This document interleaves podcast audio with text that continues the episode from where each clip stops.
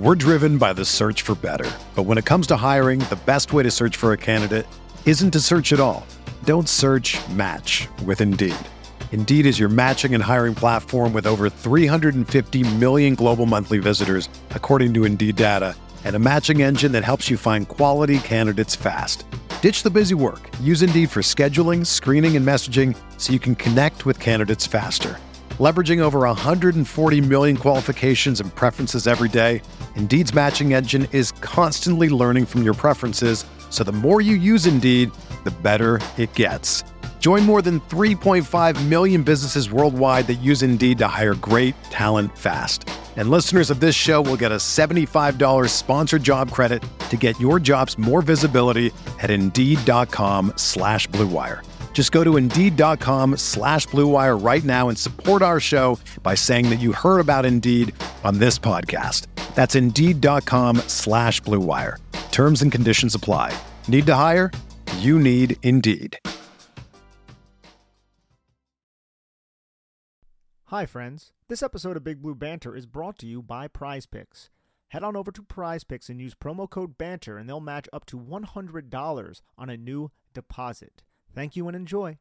Welcome back. It's the Big Blue Banter, New York Giants football podcast. I'm Dan Schneider, joined as always my co-host Nick Falato. And one more warning: we'll get these warnings until we get through them. But I am away for this week. Do not have my proper microphone, my mixer, any of the equipment. So you are going to deal with some bad audio compared to Nick's.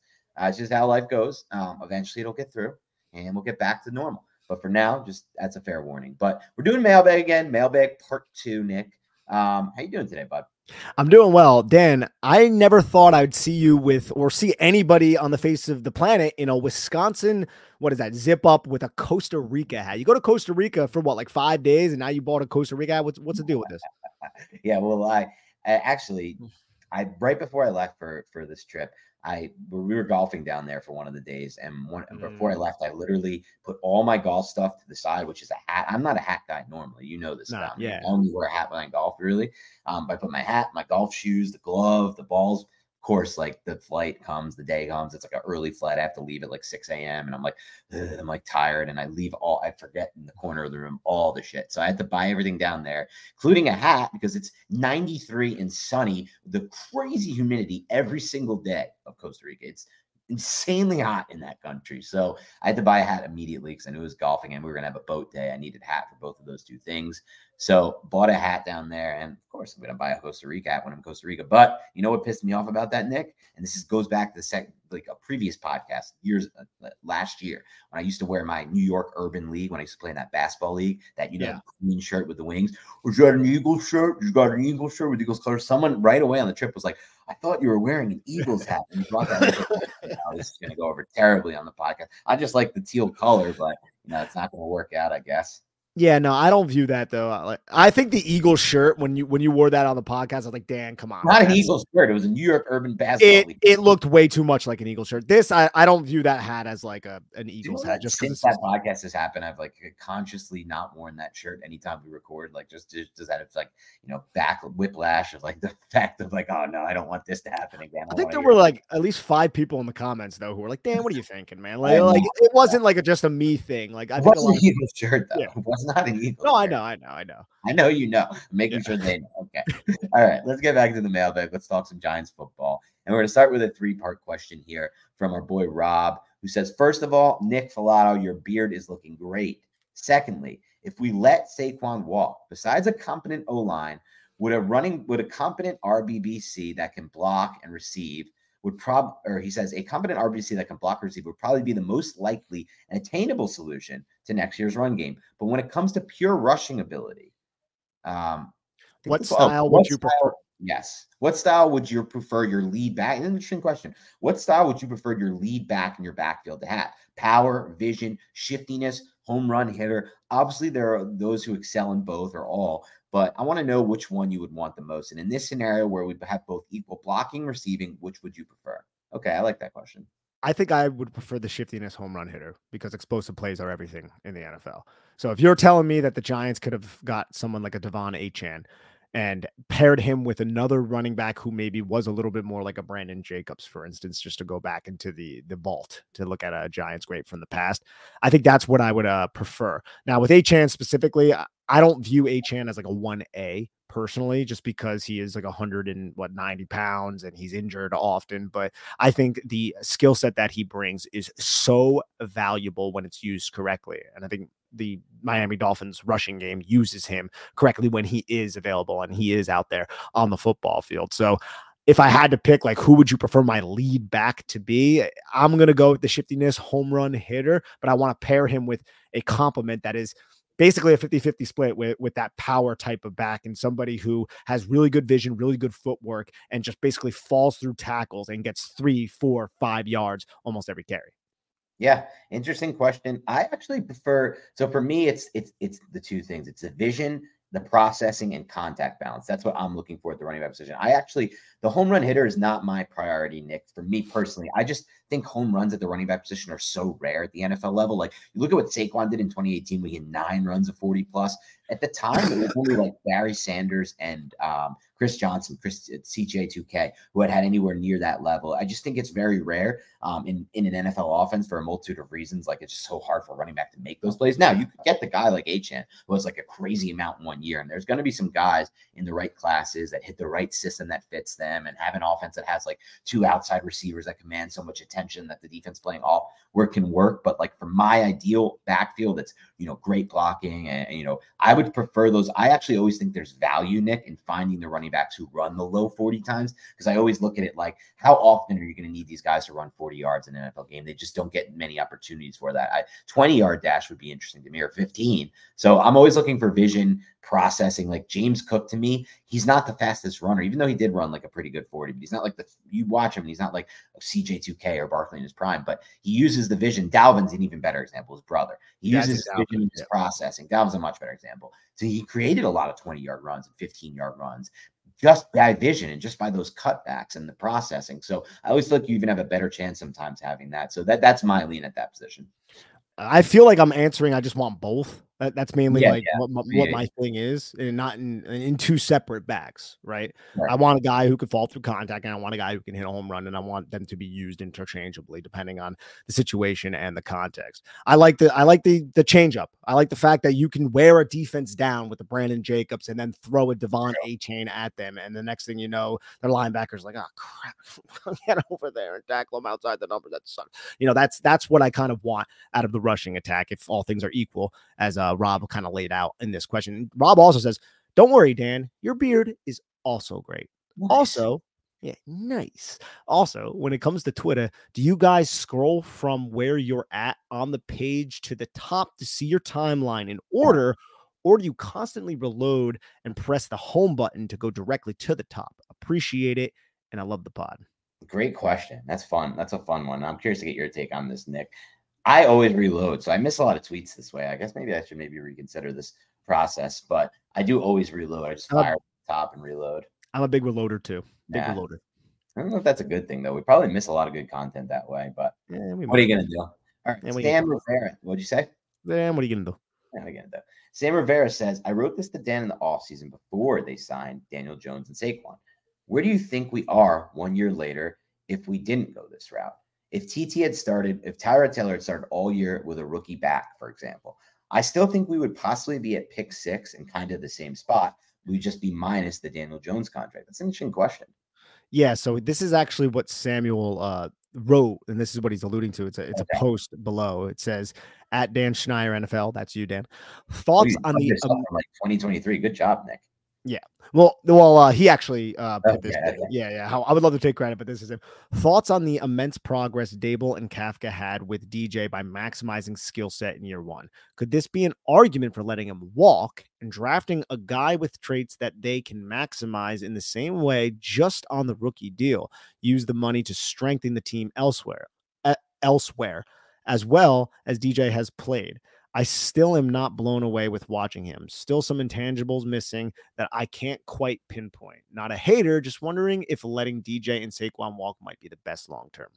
Yeah, Sam, uh, listen, bud, if you uh, if you have any if you have any thoughts on the next lottery drawing, if you yeah, know right.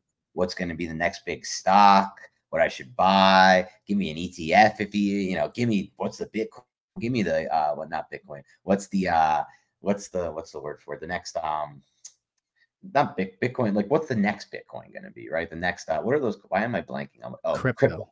Give me the next hit, big crypto. Let me know because you seem to have nailed this one. And it's funny. I would have never thought you were a hater. So many people would have probably called you a hater with that. And that shows how stupid people are when they say you're a hater. And like how last year, anyone who said anything bad about Daniel Jones was just an asshole to them. Like, you're just such a hater. Like, was that definitely the case? It doesn't seem to be now. So where are we at now? We're only one year later. And that person who was called a hater is not you're probably not even you yourself probably aren't even thinking they're a hater anymore. Even you yourself probably have your doubts about where we're at with daniel jones at this point. Um, but it was a good question to begin with obviously. And you know look hindsight is 2020 for nick and i. You obviously were ahead of this. Um, i think even nick and i if you really think listen back to those podcasts and know us well enough knew that we were never really fully sold on jones. We were hopeful that things were turning around in the right direction and that but we still always said like what we saw in 2022 can't be the ceiling. That has to be like the bottom of this. This has to be like it's a new Daniel Jones. Daboll figured him out. Now he only gets better from this point on. It was never like that's going to be it and that's the ceiling and we're good with look, this. Look, we, we don't need to harp on this because we brought yeah. it up a lot. But our main harp. thing after the 2022 season, we were saying was, uh, guys, the Giants were still dead last in explosive plays. Yeah. That's a huge freaking issue. That was like our podcast was really f- driving that point home, and we said it a lot. You can go back and listen. Yeah, and it, and it, and we knew that, and you guys know, and we know that there's no, there was no ceiling with that 2022 offense. It was supposed to be the ground floor. It can't be the baseline, and it can't be the the the ceiling. It can only be the floor. To be honest with you, for any kind of long, it, it can be it can be fine. If that's your if you're okay, just like getting to the playoffs every year and never doing anything. Well, actually, that's not even the case. By the way, that that wasn't even the lock. You know, blueprint for getting to the playoffs every year. That was kind of the ceiling of that blueprint. So we always knew it needed to evolve. Now, to answer the question that was asked this time, Nick, um, where would they be at if they had let Jones walk and Barkley walk? I think based on the offensive line situation from 2023 and the injuries there, they would have still been in the same spot, though I think they could have possibly drafted even higher um, without Barkley there to help them win some of those games, Nick. Now, I personally believe, and you can disagree, I'm not going to get into the whys now, that Tyrod Taylor gives the Giants a better chance to win than Daniel Jones. That's just my viewpoint, or at least the same exact chance, but probably better. If he had an actual chance to start in 2022, I think we would have seen that. Um, and then I think last year he was clearly better than Jones on tape, though he had, you know, Jones had worse circumstances. He played a harder schedule than Taylor, and the O line was much worse than when Taylor had it. That's true. But just watching him operate that offense, it's a more explosive version of the offense by light years. And I just think he's a much better processor than Jones. Um, though Jones, again, I think they're probably on par. So I think given the fact that you wouldn't have Barkley, they actually would have lost more games, the Giants. So I would say they might have actually been in a better position because they would have a chance at Maye or uh, or Caleb or Jayden right now. So yeah. I yeah, it's hard to not and obviously they wouldn't have the Jones contract. So just that alone would put them in a better spot. And and Samuel and and Dan, dude, I know Dan, I know you understand this. And if we got to be realistic with this situation, I don't know how Joe Schoen and Brian Daboll weren't going to bring back Saquon Barkley and Daniel Jones after they won a playoff game. Like, like the giant, giant nation, giant fans, the rate, everyone would have killed them for yeah. that.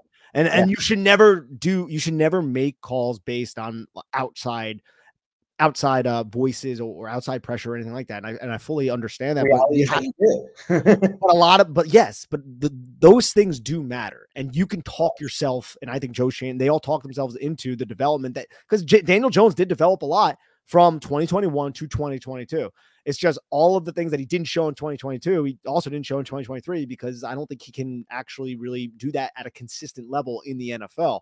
But man, like go back to that time would what would have happened if they were just like, you know what? Yeah, we just won a playoff game, first playoff game since the last time we won the Super Bowl. All right, Daniel Jones, you can walk and Saquon, hey, go, go fuck yourself too. Like, like that yeah. would have went over so poorly, dude would have went over. A lot of fans poorly. A lot of fans would have been mad. It would have looked like you're not even trying to build on the progress you had. Like you're not. It would have. People would have said, "Are they trying to win football games? Are they actually trying to win football games?" And that's how hard it is in the NFL, by the way, to do the full rebuild. Like you'll rarely see teams do it because of this extenuating factor. And you know what makes that even harder? The the another extenuating outside factor that makes it even harder. An owner who loves the quarterback, and the owner we have, John Mara, loves Daniel Jones and truly believes in him full wholeheartedly. So that makes the decision even tougher to do. You come to him so and you say, because you have to tell John in that spot, like, listen, man, I know it was great last year and to an extent. I know we won that play, one playoff game. It's been so long. Jones looked better. He did improve. Um, but you know what? We don't really believe in him long term. He would have been like, What the hell do you mean? That's BS. You want to start over now? And I don't know if that would have worked. And he would, and because John would have said, like, these fans are not going to handle this. Because I'll tell you this, Nick, like a lot of fans have come around now to Jones not being the answer because there's just so much of a sample size of it. But before this past year, after what happened in 2022, the majority, it, it's taken a while to get a lot of fans to that point. Like just the fact that it's taken so long to get even most of the, a good amount of this fan base to that point shows how much they wanted it to work and how m- many people want, you know, weren't going to be okay with the Giants just saying, go ahead, Jones, walk in free agency, and that's it. Barkley, you're done here too, and we're going to go to the full rebuild. And honestly, I think it was the Tommy DeVito three game winning streak that really pushed people like over the edge. Of, like a, lot, a, lot, of like big people on Twitter whose like whole like Twitter thing was, oh, Daniel Jones is the best. They kind of like started being like, well, maybe he's not that great after an undrafted rookie. Brian Daboll had an undrafted rookie win three games. True. Guy who was living at his mom's house, go in and win three football games. No and, reps with the first team guys. No reps from the first point. team, and he's throwing deep sail concepts and he's hitting guys from the pocket outside and the stuff that we just did not see with Daniel Jones in there. Okay. Right. And, and, I think that's what really kind of like drove the nail in the Daniel Jones coffin for a lot of the people who are really just hanging on to it.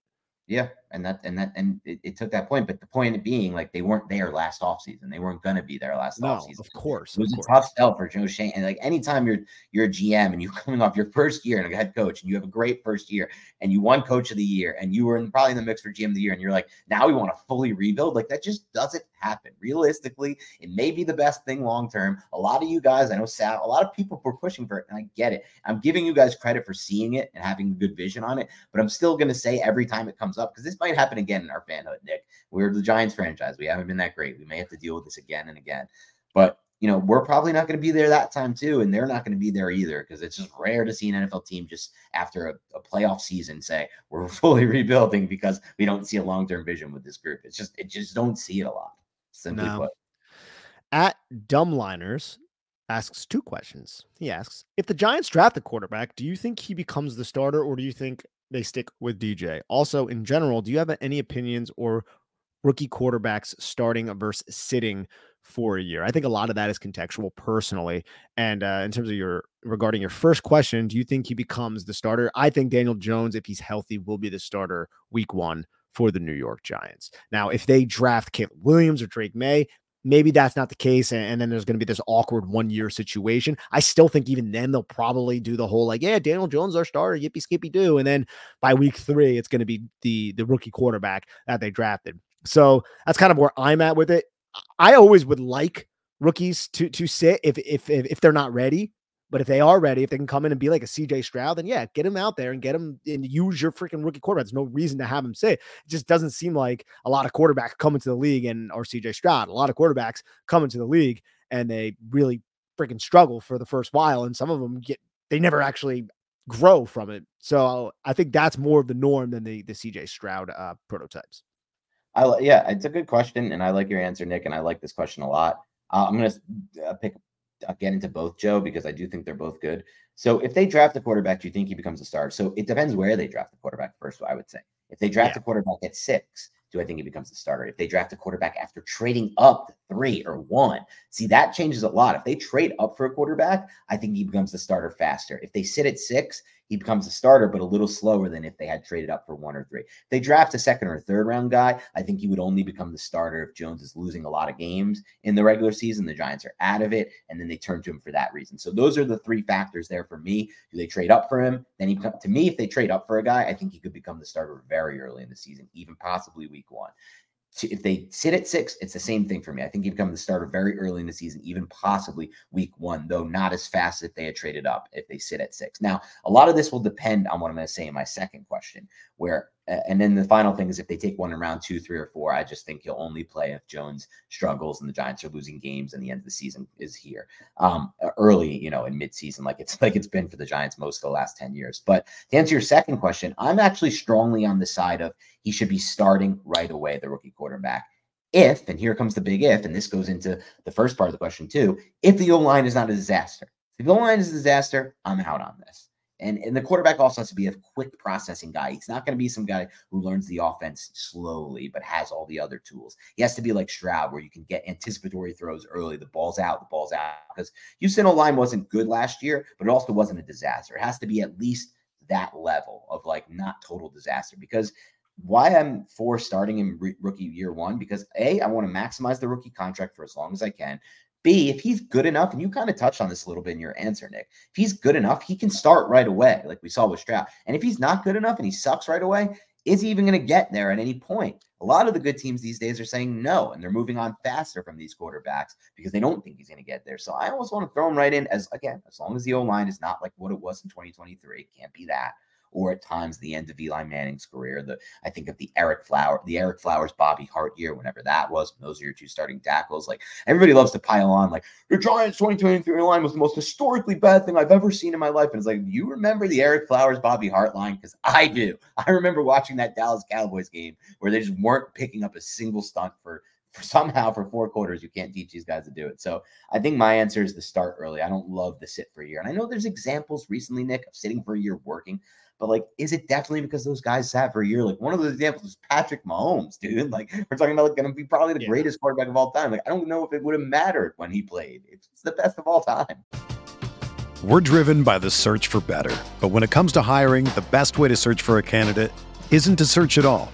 Don't search. Match with Indeed. Indeed is your matching and hiring platform with over 350 million global monthly visitors, according to Indeed data and a matching engine that helps you find quality candidates fast. Ditch the busy work. Use Indeed for scheduling, screening, and messaging so you can connect with candidates faster. Leveraging over 140 million qualifications and preferences every day, Indeed's matching engine is constantly learning from your preferences, so the more you use Indeed, the better it gets.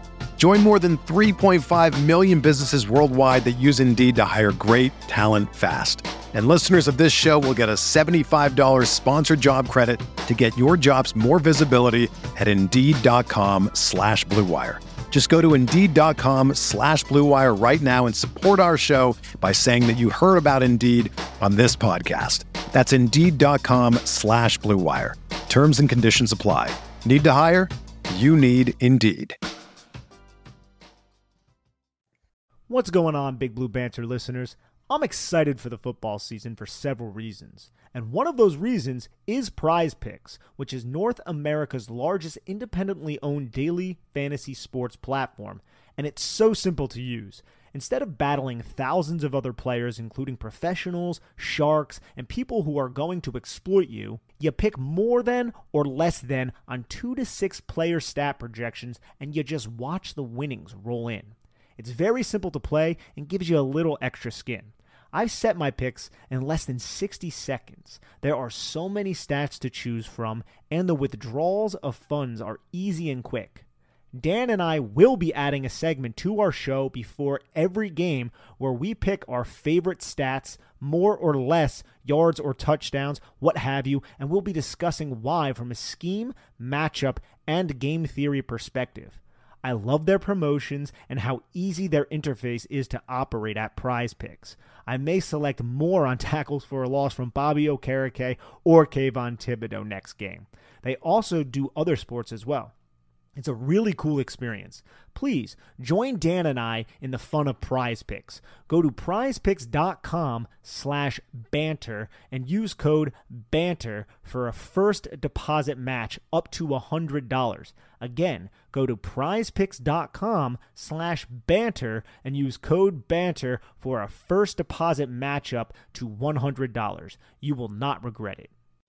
Oh, my friends, you know what time it is. You're hungry, you're starving, and you desperately need pizza. You should get the best pizza on the market. And that is, of course, Little Caesars. Make Little Caesars the official pizza sponsor of the NFL part of your game day. Order online during the Pizza Pizza pregame all day on NFL game days and even on Pro Bowl Sunday.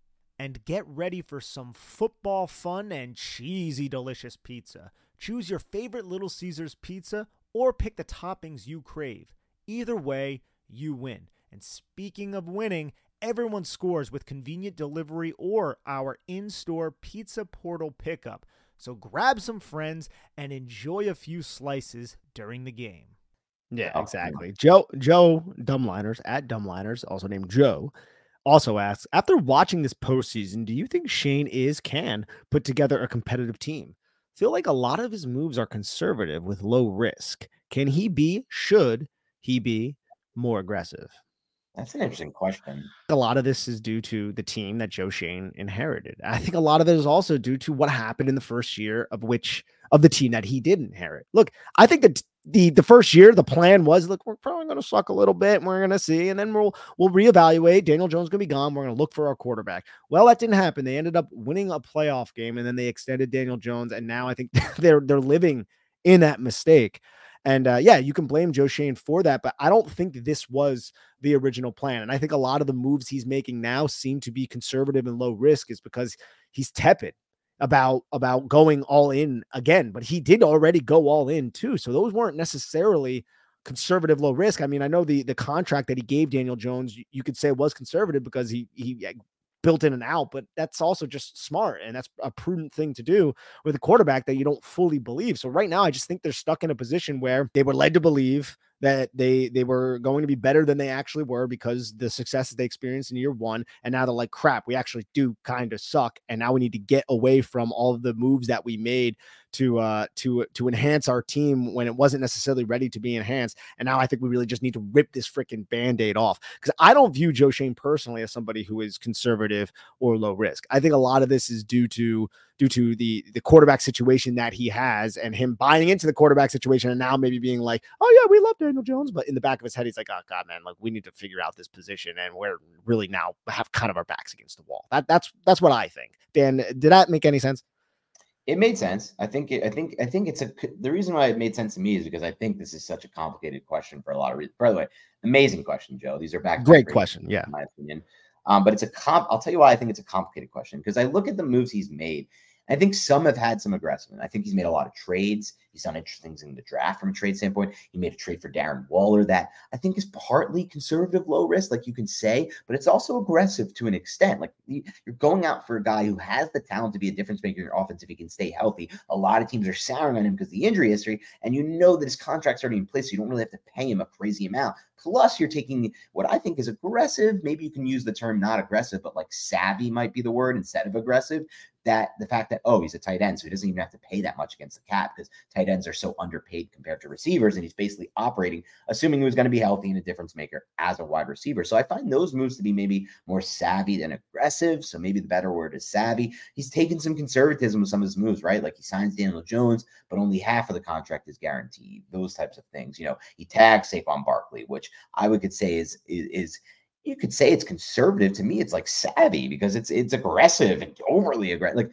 the thing with aggression is you can be aggressive as aggressive as you want, but that doesn't make it right just because it's aggressive. Like that's not a that's aggressive doesn't equal wins. It can sometimes, but it doesn't always. So I'll be interested to see how he gets his quarterback. Like that's the one area that I would like him to be aggressive in, and I'm okay with him being aggressive in. Um, the rest of them, I'd rather him be savvy than aggressive, and I do feel like he's been savvy in a lot of instances. So that would be my way to answer the question, Joe. I think that's a really good way to put it. I think it has been a much more savvy than necessarily conservative because they did go all in to win this season, but it wasn't necessarily like we're going to just absolutely screw ourselves in the future because he did right. build in those, and that's what you would expect him to do for a quarterback that you're just you know less than a year ago you you didn't want to pick up his fifth year option. Like they didn't pick up the guy's fifth year option. The guy was able to convince them in a year like okay maybe he's worth a shot. And yeah, now we see where we're at right now. T Mills 547230 asks, Hey Nick, why does Bo Nix seem to be the forgotten quarterback of this draft? What am I missing? And I'm going to group you into this, Dan, because I haven't necessarily watched Bo Nix, but I'll answer this question anyways. I think Bo Nix has been in college since I've been in college. It yeah. seems like I think Bo Nix is a very is a, is a much older prospect who went down the Senior Bowl and he didn't de- he didn't demand respect at the Senior Bowl. He didn't have a terrible event, but he wasn't great down there at the Senior Bowl either. And I think a lot of college football fans, people pay attention to college football, are just like, yeah, this guy's been around forever. Okay, like he is who he is. Whatever. Like I, he's not that exciting. He, he, and I think that's why a lot of people are kind of just like, yeah, Bo Nix, whatever. He'll be like a maybe maybe he'll squeeze into the end of the first round.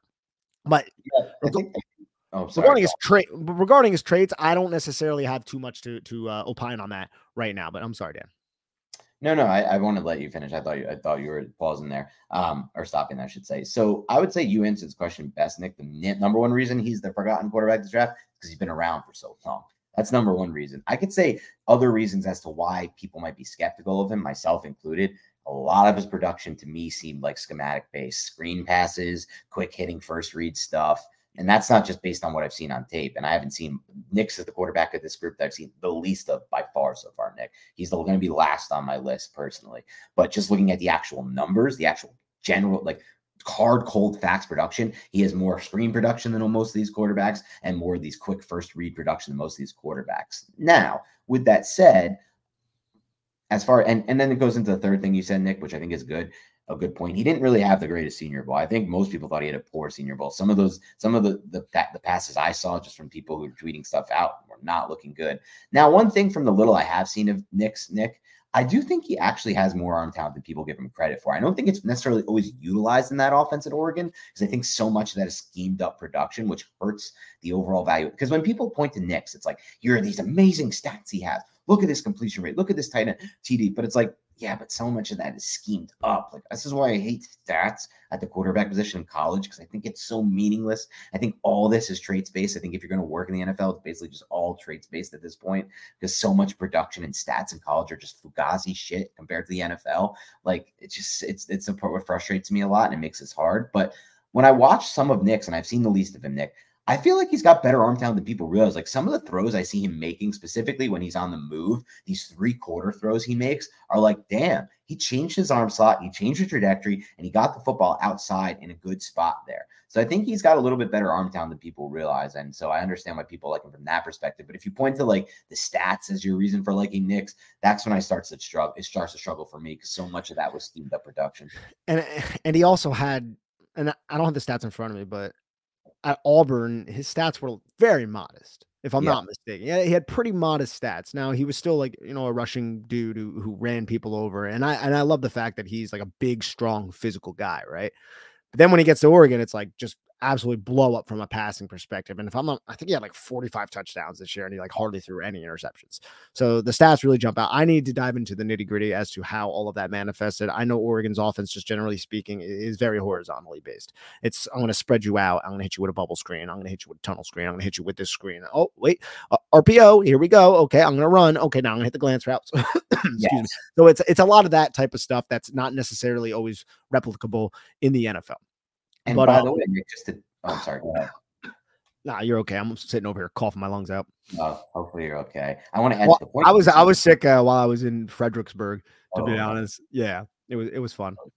Yeah, that's not fun. But I want to add to the point you just made. The reason why it's not easily rec- uh, rec- reflect what's the word for replicable what did you just say? Replicable. replicable. Replicable. Wow. It's been a long day. It's been a long weekend. The reason why it's not easily replicable is because the game and this we've talked about before the college game is so different. They're utilizing the hash the difference in the hash marks and the space they have on the field to run that style of offense. And you get to the nfl and that's gone. And so it's like uh, just it's like damn like don't talk if you like Nix I'm okay with you liking Nix. Talk to me about his traits and how they translate to NFL you bring up stats to me, I'm just going to be like, this to me personally is meaningless because his stats in a game that's so different from a rules and standpoint, from a schematic standpoint at the college level, especially with the way Oregon ran the offense. I think you did a great job breaking that down, Nick. Mean are very meaningless to me. I, I don't think they can translate at all the NFL stats specifically. So especially like the completion rate, like that to me is the dumbest one when you look at what he like when you look exactly. at exactly.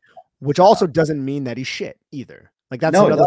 Yeah, because I remember, man, a lot of people that I respect in this industry, they hated Justin Herbert coming out of Oregon. They like mocked him to the point where I was like, look, I'm not going to study Justin Herbert's tape because the Giants just drafted Daniel Jones. So I don't think they're going to go and they're going to draft. That's just not the way the Giants operate. They're not going to do what the Cardinals ended up doing with Kyler Murray, right? But I was like, I've watched Pac 12 football and I was like, I kind of like this kid. Like he has a huge arm. He and I remember down the stretch, he, he was a, he was a great athlete and he, he actually leveraged his his athletic ability and ran a lot like down the stretch and like the Pac-12 championship and all that kind of stuff. So like I didn't necessarily understand why so many people hated him, and that was a huge mistake. And now all those people have a, a ton of egg on their face because they they they just absolutely hated Justin Herbert's uh, tape, and I think a lot of that was because Oregon's offense it, it's hard to study because it's the way it is. Yeah, that's exactly right. And you did a good job of breaking that down. And I think when it came to Herbert, what happened in the NFL? You're projecting the traits. The people who projected the traits instead of the stats and the production at that Oregon offense got a big win. The Chargers got a nice win there. They didn't have to trade up for Herbert. Like if you did redid the draft and there was Justin Herbert in this draft and we knew what we knew now and do you think Justin Herbert would just be sitting on the board for the Giants at sixth overall, Nick? You know, no, no shot. A talent who's six foot five with that kind of arm talent and that processing power in his brain. I know he hasn't put it all together. I still think there's room to grow for Herbert as a quarterback, but there's with that processing, that arm talent, and that size and that athleticism, that's never lasting the six overall again.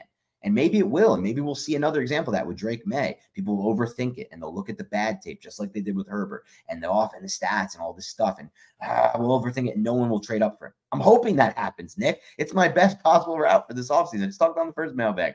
Overthink Drake Maye. Let him fall to six and have Schoen not be overthinking that, please. And I'm not saying hurt, by the way, Maye is a guaranteed lock to work. That's the stupidest thing. Just as Daniel Jeremiah said, there are no perfect prospects. No quarterback's a lock to work. Luck was the closest thing I've seen, and it worked, but he could have not worked too.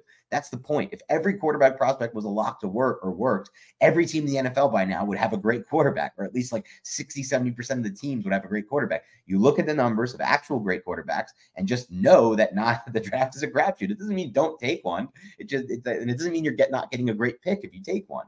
Eh, that's the whole thing. Like you have to understand, like this is a gambling game. This is a dart throw, but it doesn't mean don't throw the darts because otherwise you're never going to hit bullseye if you don't try to hit bullseye.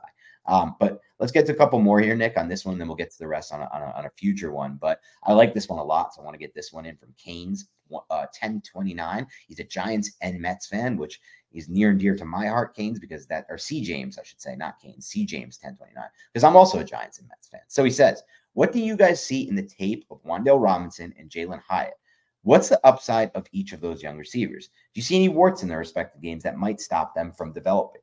Good question. So question. I am so glad that CeeDee Lamb went on whatever podcast he let, went on oh, this yeah. week and started singing the praises of Wan'Dale Robinson because I think Wan'Dale Robinson is a very underrated wide receiver, and we've been talking about that now specifically this season, and uh, and how his skill set and his not just like his burst, but his overall route running and body control post catch and while he is running routes in, in the in the pre in the pre-catch phase of the game is, is, something that I think can be leveraged so much more than the Giants offense has necessarily done right now. I think he is and can be a threat down the field more than maybe we have seen right now. I think he is a dangerous operator around the line of scrimmage as well. So with Wan'Dale Robinson, there's always going to be limitations because he isn't the biggest and because he has he's like the zero percentile for size, like in almost every size metric, other than I think his weight.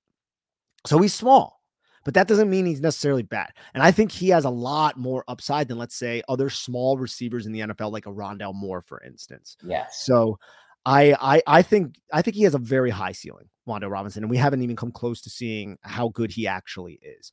But he's never going to be the guy who is going to be catching away from his frame because that's just not necessarily who he is. He's a very limited catch radius, and that sucks. So that would be his war. But I still think he's a very dangerous weapon that the Giants need to do a better job utilizing and leveraging.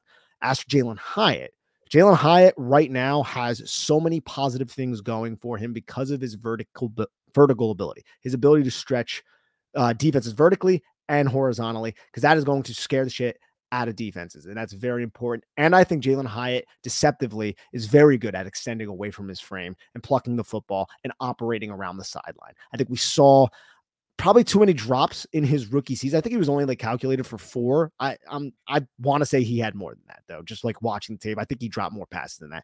I don't necessarily think that's uh, an indictment on his game though either. I think he can concentrate. I've seen him make very difficult catches with his hands away from his frame, take huge hits. Uh, what was that? The Bills game, or I, I, think it was maybe where he where it was a fourth down and he he caught yes, the ball over the middle on a dig and he got absolutely obliterated, held on to the football. This is a rookie. I think there is work still with the route running. Now I know it was raw coming out of Tennessee. That was one of the big, big knocks. I can't remember the game, and I brought this up on previous podcasts. Can't remember the game, Dan, but there was a game where he was running a route and and you could see it on the all 22 that he didn't run it at the proper depth and he didn't do what he should have. And I remember when he was coming off the field while watching the game, Brian Daboll was yelling at him and getting in his ass. So I think there's still a little bit of um uh, that's not a war to me though. That's something that can that can um that can be adjusted and can be refined and, and uh and can certainly be smoothed out with experience. So in terms of Jalin Hyatt, I don't necessarily see a, a glaring war. I just think it's experience and we'll see how he develops from there. He might not be the most physical receiver. That's something that I think neither of these guys necessarily have going for them. But I I personally remain pretty high on both of these guys. I don't know if they're going to be 1As for whatever that means, but I think they could be very good assets for an offense and somebody both of them that basically 31 other NFL teams would want on their roster. Yeah, it was an amazing answer. Nick uh, ended up hitting almost everything I wanted to hit on both of these guys. So I'll just try to be brief with with with this and do more of a summation. Wan'Dale to me has a considerably higher ceiling than Jalin Hyatt from what I've seen on tape. And I'll tell you why. I think Wan'Dale, the only things working against him are that catch radius and maybe the contested catchability. But I've seen that not be an issue for receivers that have been wide receiver ones and great level receivers in the NFL, like Antonio Brown, you know, players eh, of that mold. Oh, now, Antonio Brown was so good. Yeah, he's not quite at that exactly. That's yeah. like the ceiling of that. Like he's never going to get to that level. But to me, his warts are less of a drawback from a overall ceiling standpoint than Jalin Hyatt's warts. And I'll explain why. I'll just get into so for me, Wan'Dale Robinson, he's just so good getting in and out of his breaks, and that uh-huh. ability just makes gives you such a high ceiling to me. Also, I think there is a he's not a big receiver, but he's a physical receiver. I think we saw that on a lot of those plays where he caught the ball, transitioned upfield towards the first down marker, took a big hit, and still got there anyway. And obviously, he has that running back background, which we saw a little bit of this year, which gives you more of a physicality to your game. So to me, like his warts, you know, the catch radius, uh, the hands, the, the ability to make those contested catches are warts. But if you you can kind of get around that, so I see a bigger ceiling just based on his ability to get in and out of his breaks. And I know CeeDee Lamb sees that as well. Hyatt for me has and I still love a player like Hyatt on the on the roster, but I just see less of a ceiling. I think Hyatt ceiling for me is when you have a really explosive throwing quarterback and an explosive offense that spreads the field out, he can be your big play guy. He could also, in addition to being your big play guy that changes a game with one play, can also be the guy that, like you said, extends away from his frame around the sideline on an out route and allows you to utilize all areas of the field, throwing, you know, to outside the numbers 10 to 15 to 20 yards down the field. He'll extend away from his frame and he'll make catch. He also showed some better ability than I thought, Nick, last year at YAC. You know, that one play he caught where he caught that little um drag route over the middle and stopped his foot in the ground yeah. and created extra space to get that. Mm-hmm. That's YAC right there.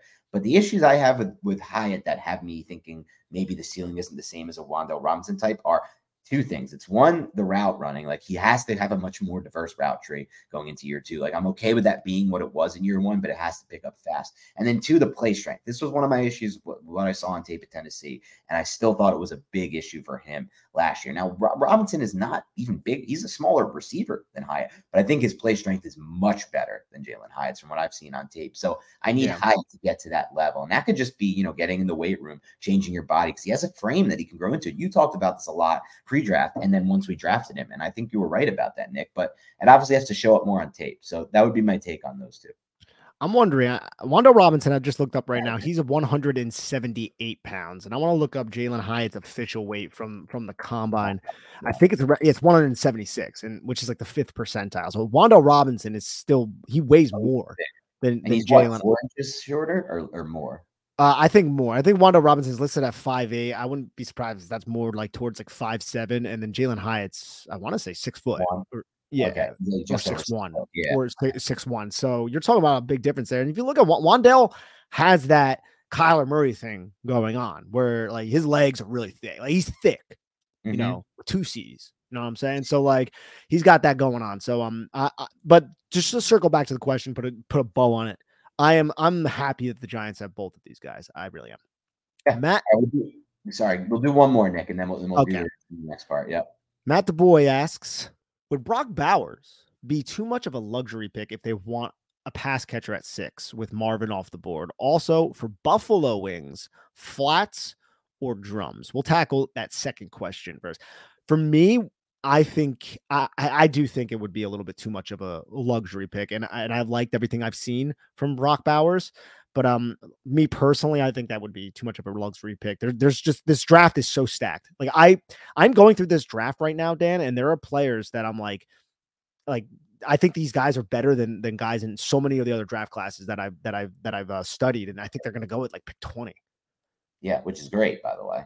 It, it is. It, it is great. And I kind of, but at the same time, it's like ah man, I wish they had another another first round pick like they did in 2021. Well, maybe if that's the case, Nick, and we'll see what happens if you still feel that way after you evaluate it more, and also if you feel that way versus the top blue chips, and if you, how you stack those guys versus like. But if you feel that way and it remains that way, Nick, it might be uh, you know your blueprint might end up be your favorite blueprint might end up being trading back honestly and you know picking up a future first rounder or another second rounder in addition to that and getting into that 15 to 20 range from six instead and getting one of those guys while also building toward the future with picks. That may end up being something you feel ideal. And it may even something I end up feeling ideal as we go through this. We'll see what That's happens. Why- that's why I love this process, though, right? Right now, people are asking us, and I'm totally cool with people asking us, but like, I have no idea. I could change tomorrow my thought mm-hmm. process on this because there's so much information that I, that I'm still naive to. There's so much information that I'm still unaware of it's with February. this whole process. Yeah, it's February. You know, we haven't even had the combine yet, and that's just right around the corner, which is exciting enough. I'm excited for that too. Uh, to answer your question, Matt, would Brock be too much of a luxury pe- uh, pick?